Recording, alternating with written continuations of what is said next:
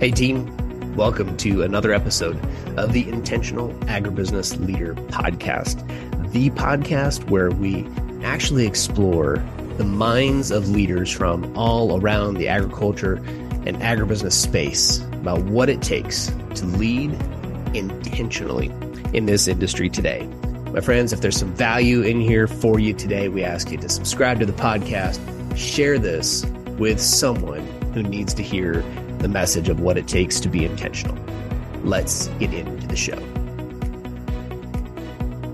All right, Dave Furbeck, thank you for taking the time and being on the show with me here on the Intentional Agribusiness Leader podcast. Thanks, Mark. Yeah. So to talk to us a little bit, what about what does it mean to you to be intentional? Um, it's a great question, and and you know when I as I was thinking about that, what's it mean to be intentional? Um, I, I try not to go back and look for somebody else's definition. I try to think, okay, what does it mean to me? You know, what what is my definition? You know, for something like that. And for me, it it's some kind of a level of personal commitment. Um, it's and that commitment can be to it can be to a commitment to many things. It could be to a course of action, a strategy, a way of thinking, you know, or, even a set of values. It, it, it's a commitment to someone or something that impacts how you see, how you act, and how you impact the world around you. And that world can be your customers, it could be your your the team that works for you, it could be your uh, counterparts in your, your, your peer level group, but it, it's some level of commitment for how you're going to engage, and it's got to have relevancy. You know, it's got to it's got to actually impact what you do, what you say, and how you act. It can't just be something passive. It's it's got to really impact and, and drive behavior. So that's that's to me that's to me is what intentional means to me. I like it. I like it. And I love that that last piece you added about being relevant.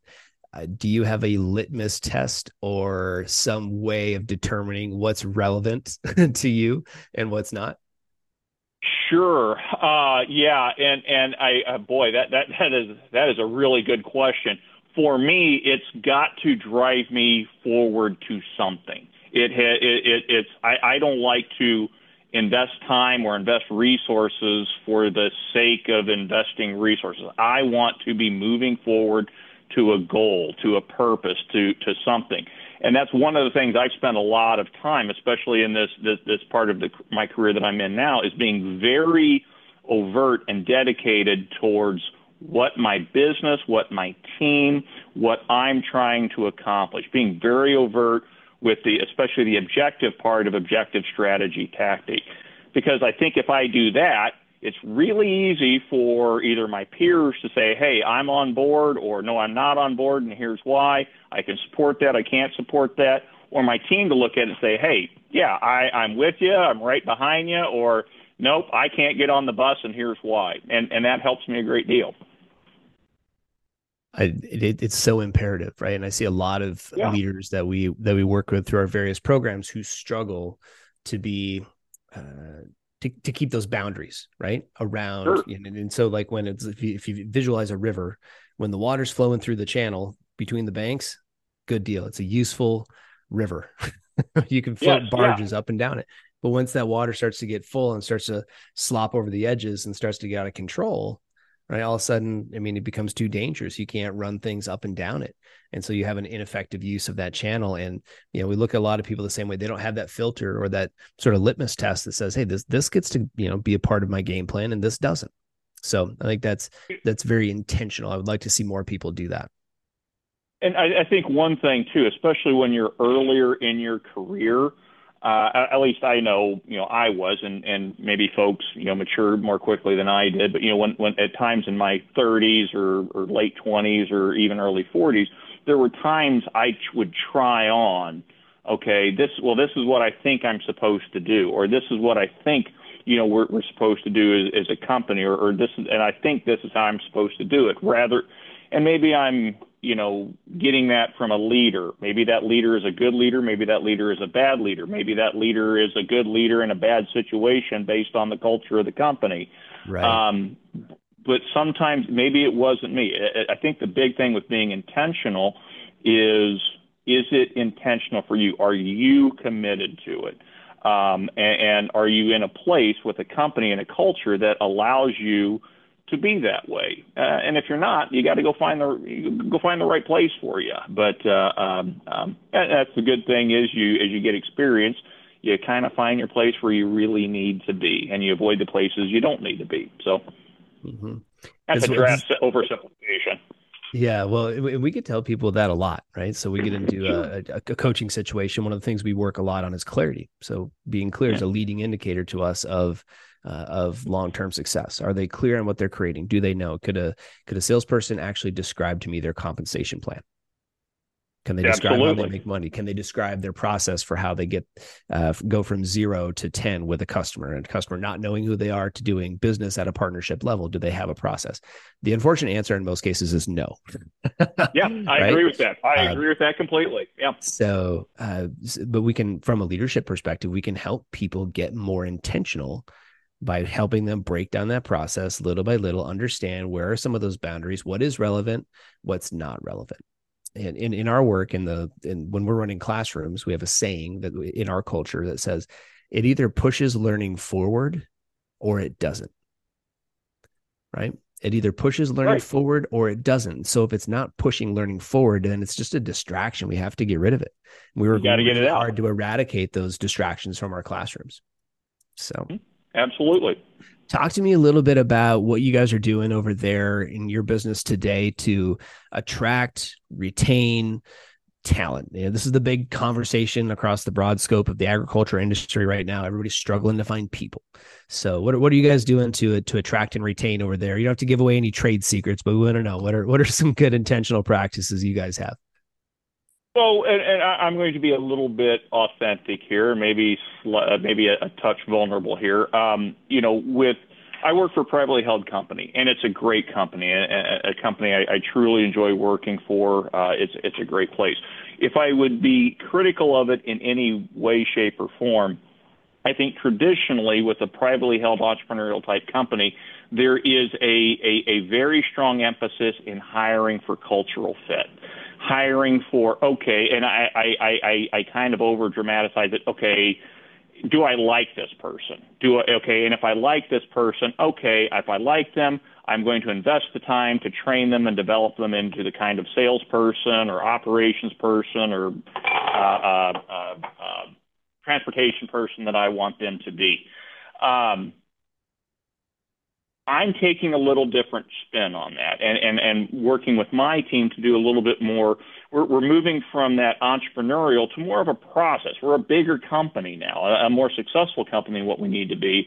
And instead of hiring for fit first, I, you know, we're putting a stronger emphasis on skill set, hard skill set. What are the, what are the hard and soft skills and values – that a person needs to have to be successful in this company. And we, we went through the, uh, uh, the uh, uh, one of the Downey courses uh, at Purdue back in May, and really helped my team a great deal working through identifying those skills that they need, the hard skills and the soft skills, and being very intentional about okay. As we're going through the interview process, not only does this person does do we get along with him, do we like him or her, but does he or she have those hard skills and soft skills? And are there hidden skills that we need to be identifying? We've got a pretty good list of, of, of the hard skills uh, uh, agronomy, business skills, uh, uh, selling skills, even relationship development skills. But there are other things for a salesperson. What do we feel about their sense of drive? What do we feel about their sense of accountability? Um, those are things that are hidden that you probably better have an understanding of. We look for sales managers, not sales, uh, not just sales representatives. If you're looking for that, you've got to have management skills, accountability, and drive. Drive is a bit uh, uh, uh, uh sort of an intuitive conversation. I, to me, I, I don't think you can I can scare someone into being driven, but I can't necessarily teach it. Either they have it or they don't. Accountability can be taught. And, and that is something that I that I look for. Okay, do they have accountability and do they have drive? Because they're not the same thing.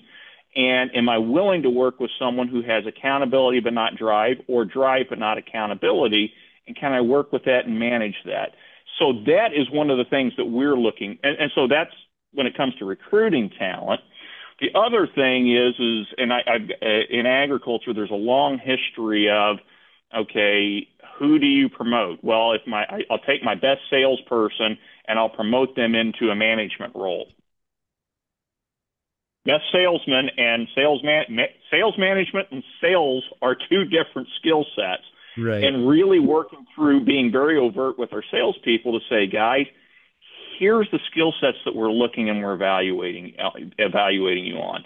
Um, and, and really communicating to people not only so they can prepare themselves for the next role, but also so they can say, hey, if I want to be successful in sales here over the long run, here's the things that I need to be able to do. Here's the things that I need to be able to develop, and I need to hold Dave or uh, my or Dave's RSM, regional sales managers, accountable for helping me develop those skills. If I don't think someone's got the business skills that I think they need to have, then it's my job to help them improve. And, and if I don't do that, I'm failing. So, it, and that's one of the things that you know we want to sit there and teach our, our, our salespeople what they can hold us accountable for. Instead mm-hmm. of Dave sitting there complaining at, at the business plan every year, well, you didn't look at this, you didn't look at that. I'd like for those guys to say, "Hey, I need to develop the skill set, Dave. What are you? How are you going to help me to develop this?" And that's that that that is something very intentional that we're working through uh, um, um, over the course of the next year. So, did that answer your question, Mark? Yeah, and there's a lot to unpack there, so we got to go back through some of this, Dave. oh, sure. Okay because I'm gonna I'm thinking about somebody's driving down the road right now listening to this recording, right? And you just said a lot of good. There's a lot of gold nuggets in what you just shared. So I want to make sure that we can um, put those into a package that people can uh, pack them up and take them home. So sure. uh, you know the, the first thing you mentioned was you know looking at hard skills at the stage of the business that your business is at right now. So mm-hmm. from from that I would start to deduce. I mean, are there different ways I would think about going about that given the life stage of my business? Is it? Are there like as an example, is there a, maybe a different business stage where it's I would say, hey, let's look for culture fit first because we want somebody that's going to be a part of our team and do whatever it takes versus hey we're looking to, find that extra two to four or five percent growth this year. We need somebody with the skill set to go get it. Is is that how you approach that? I'm curious just what's the mindset on that? So uh, um, uh, that, that, that's a really good question. Okay, I am sure that where you sit depends on where you stand on that whole conversation. I'm mm-hmm. sure that you know a company that is in entrepreneurial mode that may be okay. We've got to sink or swim. You know, we got we are in a race to get to that survival plateau as fast as we can. They're going to be in a different situation than, than someone else. But I will also say that as you uh, let's take an entrepreneurial or, or a startup company, as that startup company progresses and it moves from okay, whatever we can do to grow to suddenly okay, we need to become more stable, we need to become a little bit more predictable for our customers, for our markets, for our people. That's going to change the people you need in that organization to some degree. Um, and I think there's a reason why entrepreneurs at some point say, okay, I've taken this business as far as I can go. It's time to turn this over to someone else. I think that is a natural sort of progression that, that a business will go through. So I hadn't really thought about it in that terms, but as you say it, yeah, there is something there, and how you know how you manage it. I, I think for me, I would look at it and say, okay, it would be a very strong critical thinking skill exercise to walk through and be very honest with yourself where is my company right now, and where are we trying to get to? Um, um, mm-hmm. and I, I think hopefully someone is looking at saying, okay, I want, uh, we were at three percent growth for the last five years, and I want 25 percent growth. Okay, you're going to have to make some changes, um, mm-hmm. or um, and I, I think that's just sort of that natural progression that a good critical thinker is going to have to look at their at their business and, and, and work through that. I, I think someone who maybe you know is more emotional and maybe it's, it's less about the critical thinking.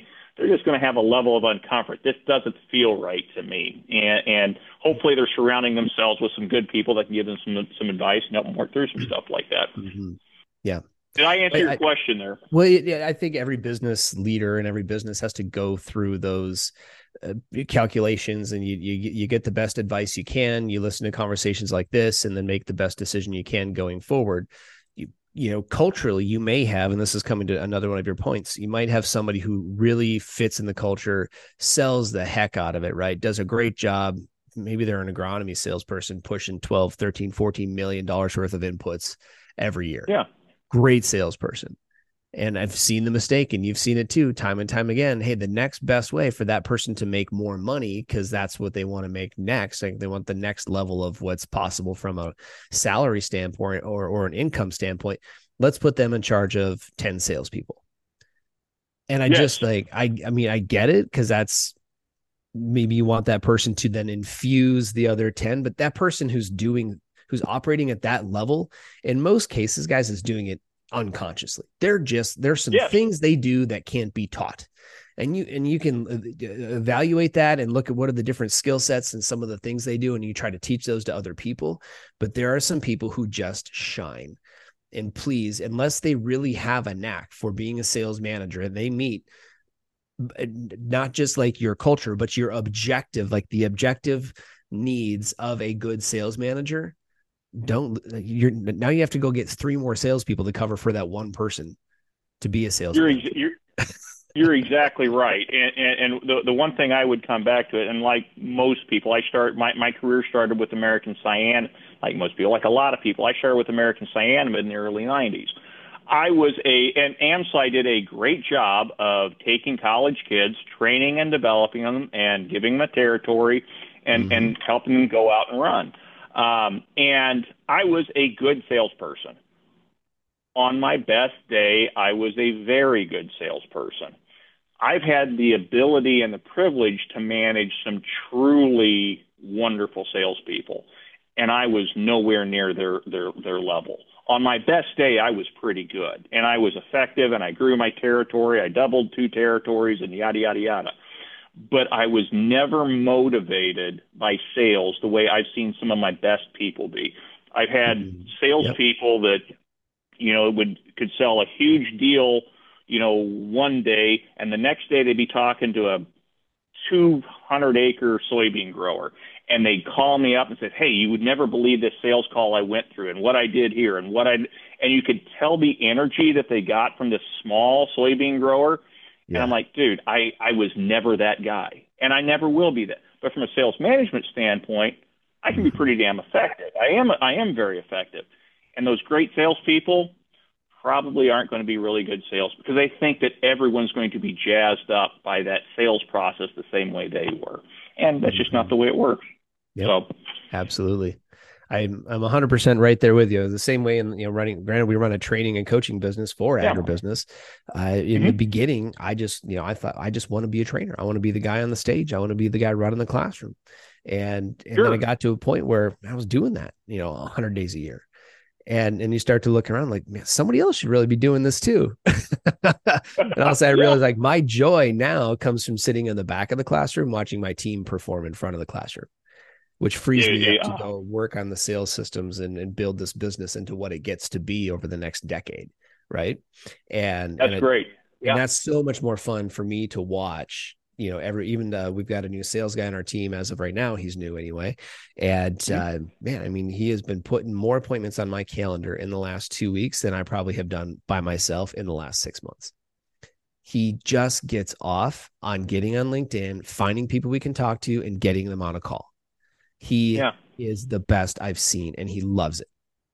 Yeah. Okay? So we were, I'm incentivizing for that. Now I'm gonna have to go find another salesperson that can do what I can do because I can't handle that right. call volume for very much longer. And you know, isn't it cool? Like when when you when you have that ability to see the playing field just a little bit differently. Some people love the structure of the sales call and being out there in the field mm-hmm. doing that. And some people can just see the chessboard a little bit differently from a managerial perspective. And then you got some real chess players that are great CEOs right? Or yeah, vice presidents absolutely. of large company. I mean, there's this. I mean, think the, the intentional leader is really okay in my mind about being who they are and being in that role and putting the right people because that. That I mean, uh, one of the things we talk a lot about, by the way, is how do we how do we let go of those things as a leader that I'm doing right now that I think only I can do. Exactly. Right. Exactly. And and and one of the things that that you know I got to a place in my career when when I and, and I I honestly believe this. You hear high school guidance counselors say this all the time. I do think that everyone everyone in the world has something that they are unique, special at. And whether it's big, whether it's little, there is something there. And I was probably in my 30s, uh, going through the MBA program, when I really figured out, okay, here's what I'm good at. And I was at that point, that is, is, is the point in my career when I finally said, okay, I figured it out. And I started to unlock better opportunities and opportunities not just that I was successful in, but things I enjoyed mm-hmm. and things that I could go to place. And if you find something that you're good at and that you enjoy, and and places where you can utilize that, you're going to be successful. I mean, you can't help but be successful. But it's finding that right culture, that right place, that right role, and the quicker you quote unquote know who you are, know what makes you special, the better off you're going to be. And hopefully, you've got some good bosses or some good managers around there that help you figure that out, and you don't get yourself locked up like I was in my 20s. Well, I think I want to be this guy. Well, you need to be you need to worry about being Dave, not worried about being that product manager or that salesperson or that CEO. So, yeah, absolutely. And I think there's a really good lesson there uh, that you're mm-hmm. for sure scratching the surface and a little bit more on. Uh, with your personal example and that's you know a lot of us go into a role and i see maybe i'm a, a young salesperson on a uh, in a company and I see the way that Dave's been doing it for 20, 30 years. And, and, yeah. and I don't, A, I feel a lack of certainty because I don't know how to do that. How do you walk onto a farm or into a sales situation with that level of certainty? Like, I mean, you can't mimic that. yeah. Right. That's earned. That certainty is earned. Okay. So unfortunately, unfortunately, through failure, by failing, you figure out how to do it right. Yeah. Yeah. And, and so, you know, Dave was somebody who just stuck it out. Right. and, and, yeah, but right. earned it. Um, but, but two, we try to copy, right. We try to copy and, and I try to do it how they do it. And there mm-hmm. are certain things, right? There's certain, uh, if we're, if we're just talking sales and, you know, you're in a sales leadership role. So we're talking a lot about that today yes, sales process. There are certain things about just good, solid sales process. And when you follow this process and ask these questions, right, in this order every time, like you get a pretty consistent result. Okay. okay. That and that stuff can be measured. And but then there's like there's you within that question, right? There's how you ask it. That's different and that's what earns you business over your competition or maybe even uh, over another person from the same company because just something about you and the way that you start to engage with that. So anyway I, I, want people to understand that. I want more leaders to understand that like how do you help your people stop trying to copy something they can never be and and and figure out how they get to how they get to do that for them you know, so. one one thing, and I, will I'll just pair it on to this, and and I, I am a strong proponent of business planning, uh, uh, and I, I, you know, to me that is that that's something that's pretty core to what I do and how I manage.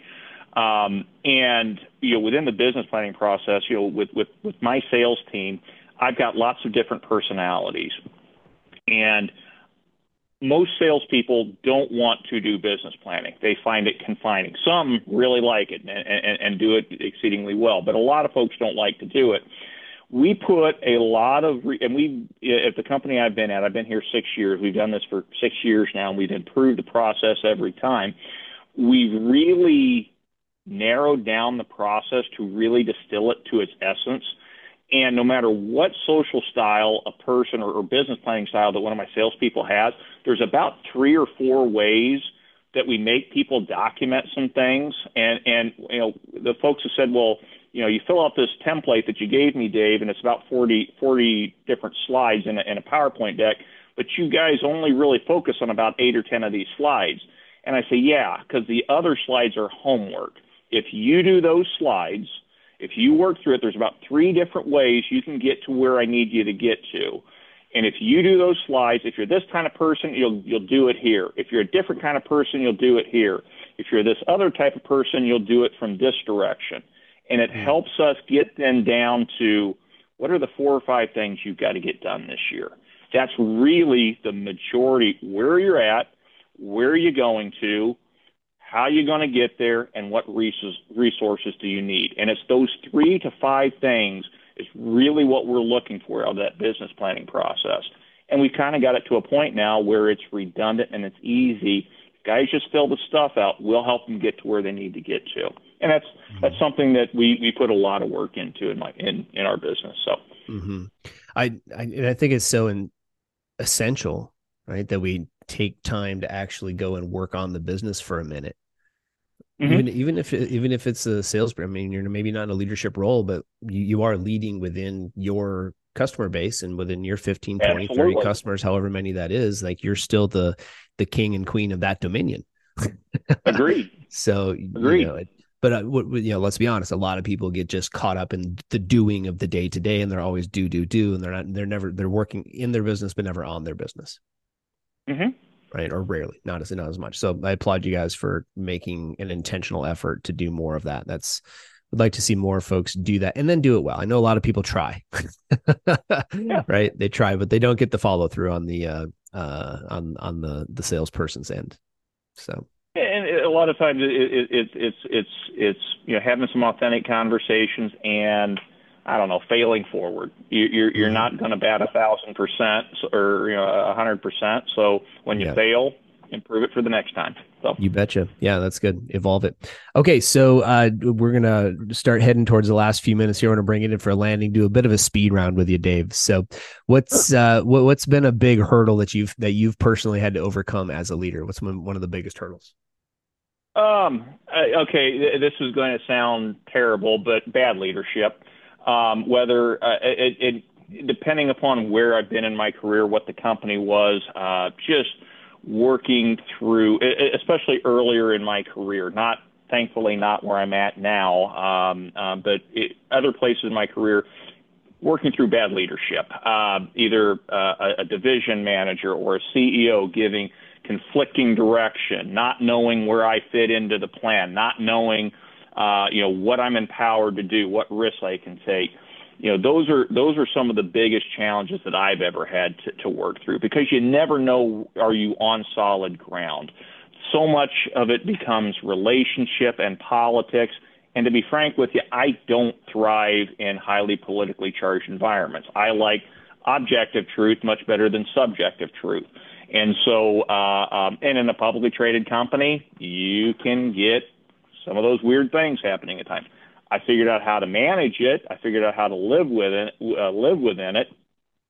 But usually, the, the biggest challenge I've ever dealt with is markets go up and down, supply challenges, all that kind of crap. It, it sometimes it's hard work, but the leadership and lack of good leadership, you never know when that problem is going to end. You never know when that person who's creating that dysfunction okay, I see the dysfunction. Does the rest of the business? Am I just am I the odd man out?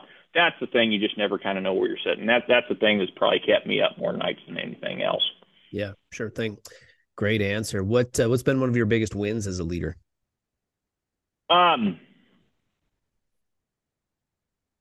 I think every good sales manager loves putting up good results, whether it's revenue, whether it's profitability, whether it's I one thing I really love are things that are harder. I, we've landed some really big what what I call marketing projects, which are complicated, they're hard, they're sticky, there's a lot of emotion to them, but you get through them and you land them and, you and you feel good, and, and and really managing some of these politically charged projects, those those are some really big wins. I, I like those.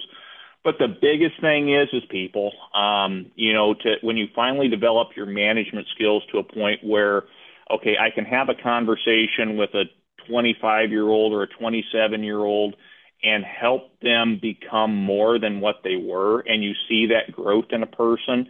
To mm-hmm. see a young woman become a leader when she was maybe quiet and, re- and retiring, uh, to see a, uh, a salesman who didn't think he could be successful uh, become successful, maybe not from your efforts, but because you empowered someone else to work with them. Um, uh, that that that's big, and, and and seeing your people grow and develop is, is a big thing. I I'm getting better with it, but it's it's so much fun. And from a selfish standpoint, if you develop your team more effectively, you're going to be more successful. So mm-hmm. the, I, I try to you know invest as much as I can in that team. You bet. Yeah, that's great. What uh, what have you done? We talked a little bit about this off the off the uh, call before we hit record today. Mm-hmm. What are you doing to keep your energy up? What are you doing to protect the body and and, uh, and take care of it at uh, your stage of the game? Sure, uh, and that's a really good question. I, I, you know, I've gone through. I'm 52, 53 now, and you know, you start getting a couple health challenges and things like that. My body is wired to be a night owl. I'd love to sit there and you know stay up till three in the morning, and and whether it's work or play or whatever. Um, I can't do that anymore. Not and work at the same level with my team. Uh, I've had a couple of health shocks uh, or uh, a health scare or two um, and so, from my standpoint, it's being very intentional. I've got to have rest. I've got to have sleep, and making sure I've got a plan for how I'm going to manage that, how I'm going to work through it. Uh, um, I I am a lot more dedicated of tracking my sleep. Am I getting enough sleep than I ever thought I would be maybe two or three years ago. The other thing too with that, I, I tend to be a pretty expressive person. Uh, I, I'm either uh, an expressive introvert or an introverted expressive. I don't know what, you know what you call with it. How I end my day, the people I end my day with, um, making sure if I'm going to have some hard conversations in the middle of the day, making sure I'm going to talk to some people over the weekend or at night that that that, that recharge and, and and build some some personal satisfaction with me, and and so being really kind of intentional about who I who I surround myself with. That's a really good pro tip right there. I mean, really, really being attentive to who you you surround yourself with. That's that's really important. My wife scared me into sleeping more, and I'm about ten years behind you. I'm 42, uh, and I'm kind of like I'm one of these. I just I trained myself over the years. Right, you can go go hard all day, go to bed about 11, get up at five, five thirty, right? Tough it out, get yep. some coffee, get a workout in, whatever, you're fine. And you figure out how to get through the day. So that, you know, whatever, six hours of sleep. And uh, she said, and whatever, she showed me the statistics, but she's like, did you know that any man who gets less than seven hours of sleep per night has the testosterone of a man 10 years older than him? Sure. Yeah. And so then I say, well, shoot, I don't, I mean, in, no offense, Dave, but I'm like, I don't want any 52 year old testosterone running through my 42 year old body. Like, so I, I, I, I, hear you. Yeah. The I other started, thing for me, you know, yeah, yeah, we, yeah, from my standpoint, you know, I, I went through the summer, I had a whole bunch of stuff, a lot of, a lot of personal life changes. We were selling a house, buying a house, yeah. and I ran myself ragged. And, and you know, the insomnia, uh, was was was drive because I was always sitting there thinking, okay, on this date I've got to have the house sold. On this date I got to move. And I mean, hell, I was going to you know sleep at ten o'clock and waking up waking up at two in the morning just wide awake and couldn't go back to sleep. Yep. And I had to go back through and be, you know, they talk about, you know, um, sanitizing your sleep schedule. Don't be on your iPad sitting there looking at, yep. I don't know, Facebook or whatever before you go to sleep. Don't be on your phone. Mm-hmm. You cut out the caffeine. Hell, I drink caffeine all the way up until 10 minutes before I went to bed. I don't do that anymore. Um, but you know, it's it's, it's no wonder it's, you like you, staying up all night. You're you're jacked up on caffeine most of the time. I would be. I, it, that, that's exactly right. And you, you kind of figure stuff out. Says, okay, dude, mm-hmm. you know, mm-hmm. hey, there's other stuff you can drink. It you know you know, before you go to bed. You know, have decaffeinated iced tea instead of instead of regular iced tea. So I don't know. I'm, I'm, I'm let's just say I'm 52 years old, but I am growing. I, I am evolving as a person. So you betcha. Well, good, good for you. And you know, like we were talking before, I think it's important for people at, from a leadership perspective. Our de- part of our definition of intentional leadership is understanding the the weight of how people see us do our mm-hmm. jobs, right? Mm-hmm. And um, uh, there's a coach of mine like 10 years ago told me, he's like, your kids are not going to do what you tell them to do. They're going to do what they see you most commonly do. Yep. Right. They're not going to do what you tell them to do. They're going to do what they see you most commonly do. And so I always keep that in mind as a parent. And yeah. then, but it also plays into leadership in the business setting also. sure. Because you're, you're setting exactly the bar, right. right? You're setting the bar yep. as a leader. so, okay. Uh, last question. I think this will be a good one to end on. For for you, how important is vulnerability in creating an intentional work environment? um, to me, okay, uh, that's a great question. Um, vulnerability. Um, vulnerability. Just the term scares the crap out of me, and I, you know, I'm a Gen X guy. You know, I okay, I'm not vulnerable. Okay. To me, whether you call it vulnerable or, or whatever, it, it's if you say vulnerable, that that's a challenging term to me. If you say be authentic, to me that's less. It, it probably means about the same, but but for me, uh, uh I, I authenticity is is critical. Um, to, to to be able to share with someone, okay, here's the situation that I'm going through. Here's why your results don't aren't what we need to be. Uh, non-judgmental but being authentic. If I sit there and I'm, I'm working with a, um, uh, a salesperson or a sales manager, and I can be authentic with them to say, okay, your results aren't where you need to be, and here's why. And not, it's not just Dave complaining, hey, I need more out of it, I need 20% more, mm. but it's got to fit into something. It's got to fit into a narrative about the business um, uh, rather than just hey, we, we have all if you're always sitting there saying hitting the more button, that's going to wear out after a while. If you can point that back to we need this out of you or we need this change because here's what it means for us down the road, that authenticity I think is really it's critically important to someone. I also, you know, have gone through and I, talked a little bit about some health issues. I sat with my team and I talked about I, I at one point, you know, folks knew I was going through, you know, some health stuff. They didn't know what was going on. I sat down and I was really authentic. I said, guys, here's what I'm dealing with right now. And was that vulnerability or authenticity? I don't know. But I let them know what I was going through, what my, you know, where I was going to get through, and how I was going to get back to normal with it. And the people looked at me and says, "Hey, that feels really good. You trusted all of us enough to say, here's what you're going through. Here's the the end to it. Um, you think you're in good shape. It, it, it, it was a good conversation.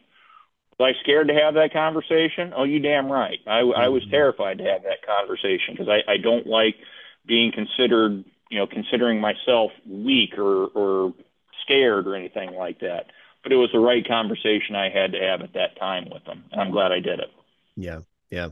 Well, there's there's really two answers in that, and both are fantastic. So, yeah, we talk about the authenticity piece first, right? And, and so, because that when we're talking about the uh, hey, here's the whatever. This is the state of the business. This is what we need out of you, or this is the stage of the business, and this is what we need out of you.